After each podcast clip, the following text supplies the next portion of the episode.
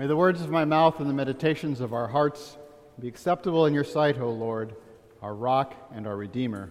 Amen. Our text for this morning comes from the gospel lesson, Luke chapter 16. You may be seated.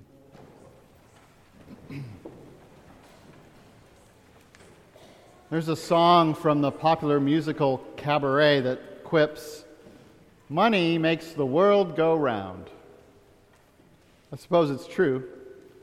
We live in an era of big money, plastic money, money floating as data around the internet, money printed by the government, funny money and bad mortgages and the like. We'd probably have to agree with the lyrics of that somewhat cynical song. Money really does make many people's worlds go around. It plays a big part in your life, too. Money is something you need, something you want. Each of us are tempted to store up for ourselves treasures on this earth, even though we know that treasure can be destroyed or stolen or lose its value. Money is at the same time useful tool and merciless master. It's true in the church as well. Churches that used to operate on the skimpiest of budgets, that used to pay the pastor in potatoes or cuts of meat, that depended exclusively on members for construction and physical improvements, in large part, that is a thing of the past. Salaries have replaced potatoes. Health plans have replaced the physician in the pew next to you. Contractors have replaced do it yourselfers. Budgets have gotten bigger. Large congregations may have business managers, endowments, investment counselors, and the like. Church bodies have HR departments, they run banks, so on and so on. Sometimes we, as God's people, are so deeply embedded in this big money society that those notions can creep into the church. Yes, money is a gift of God, personally to you and to the church. But the love of money is the root of all kinds of evil. You cannot serve both God and money. Jesus, it turns out, talks about money fairly frequently. Last week we studied the parable of the prodigal son, who, it turns out, was infatuated with his father's money, so much so that he convinced dear old dad to give him his inheritance early, and then went off and squandered it. After today's gospel lesson, we find the words of Jesus describing the parable of the beggar Lazarus and the rich man. Now, the rich man didn't pay any attention to Lazarus during his lifetime. But in the afterlife, the beggar had received the riches of heaven, and the rich man the emptiness of hell.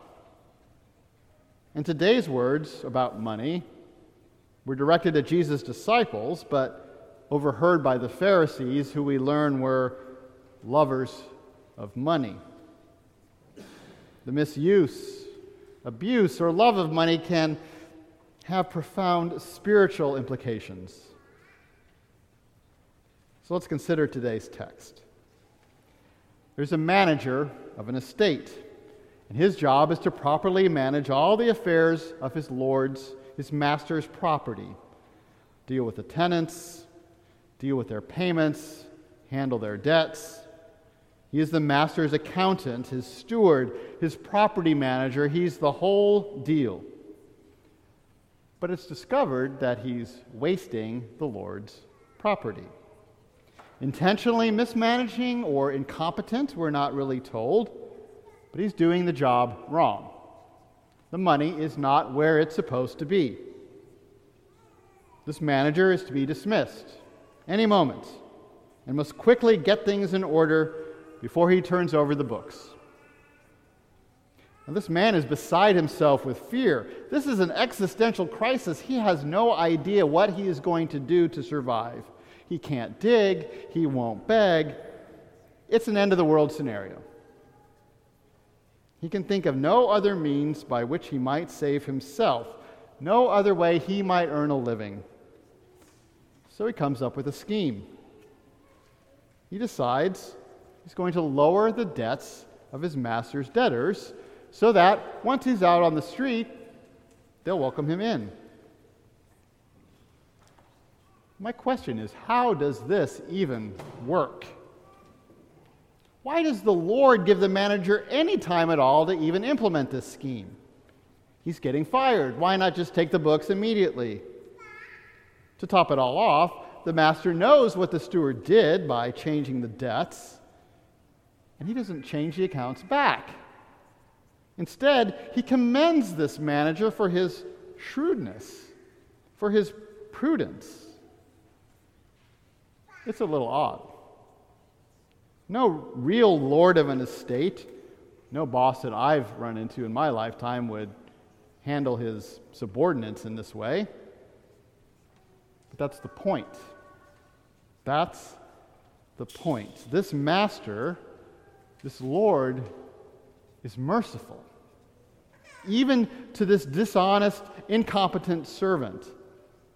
The manager is commended for his shrewdness, for his prudence in finding a way out of his impossible situation, not for his dishonesty. But the whole scheme doesn't even rest on his shrewdness, but on the mercy of the master.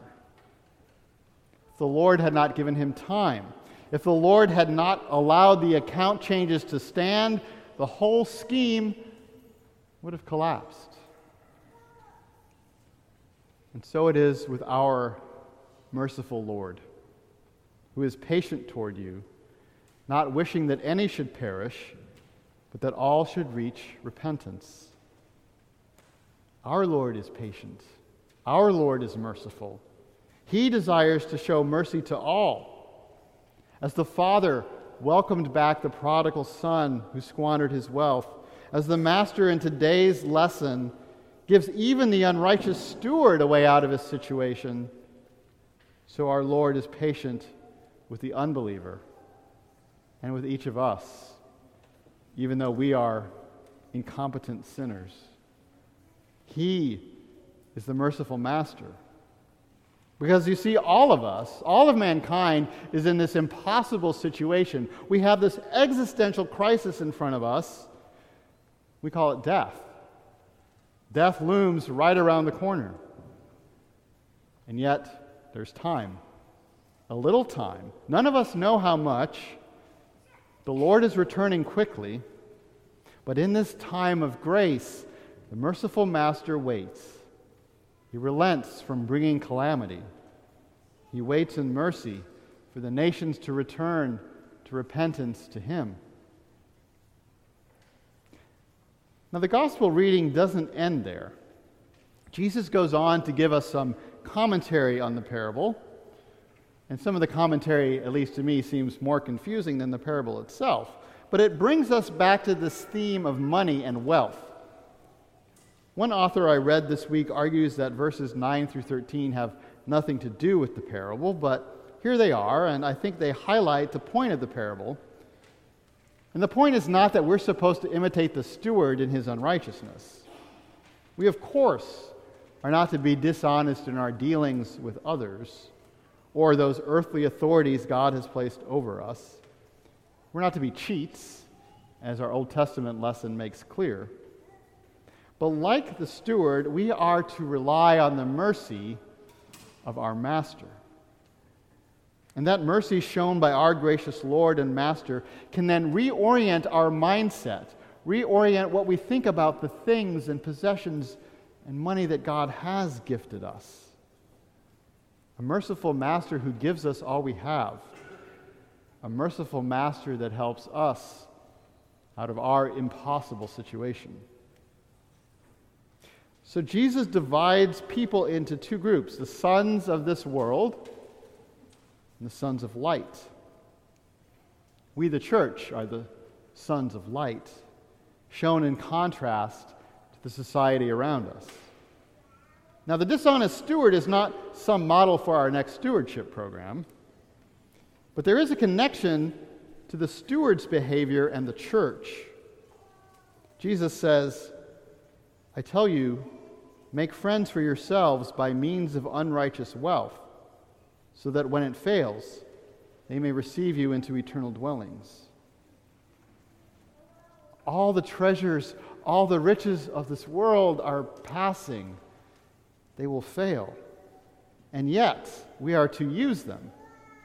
The dishonest manager used his position and he used his master's wealth for worldly gain to set himself up. It was shrewd.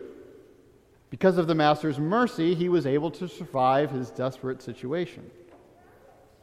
The wealth gifted to the church and to each of us as individuals is to be used similarly shrewdly, not for earthly gain, but for service to our Lord. The master was going to quickly dismiss this incompetent steward, and likewise, Jesus is coming quickly to judge the living and the dead.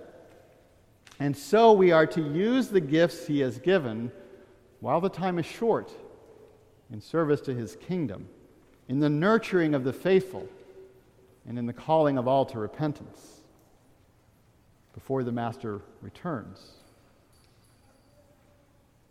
I think it's interesting that the world, oftentimes, the, the non Christian world, sometimes looks at Jesus and considers him one of the world's great success stories from some sort of human perspective. One quote I read said that Jesus is the greatest possibility thinker, whatever that means, who ever lived. Or he's the greatest salesman, or he's the greatest life coach. But really? Before Jesus came into the world, he enjoyed the riches of heaven. He left them to be born in a stable. Jesus once said that birds have nests and foxes have holes, but the Son of Man has no place to lay his head. Before he came into this world, Jesus reigned in power and might, but he left that to be subjected to Roman and Jewish authorities, to be tortured and killed. Some success story. You see, Jesus was using his riches, his wealth, if you will, not to secure something for himself or even for you in this world, but to give you an eternal treasure, eternal life. He used his true wealth and power, which is really showing mercy, to rescue us from sin and from death. He gave up all that he had for your good and for mine.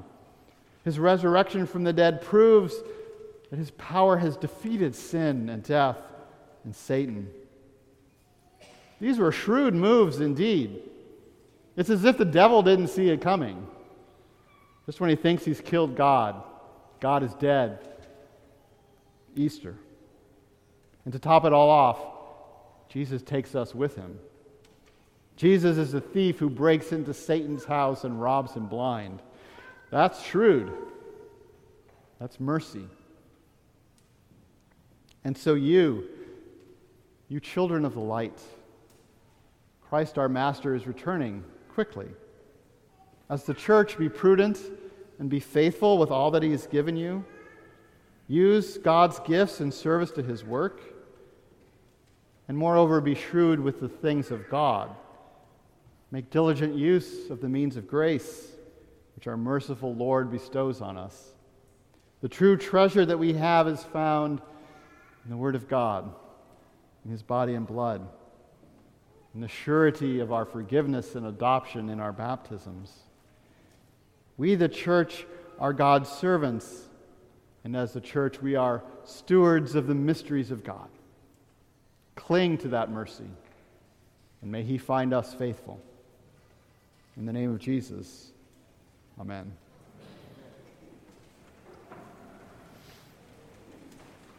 And the peace of God, which passes all understanding, guard your hearts and minds in Christ Jesus. Amen.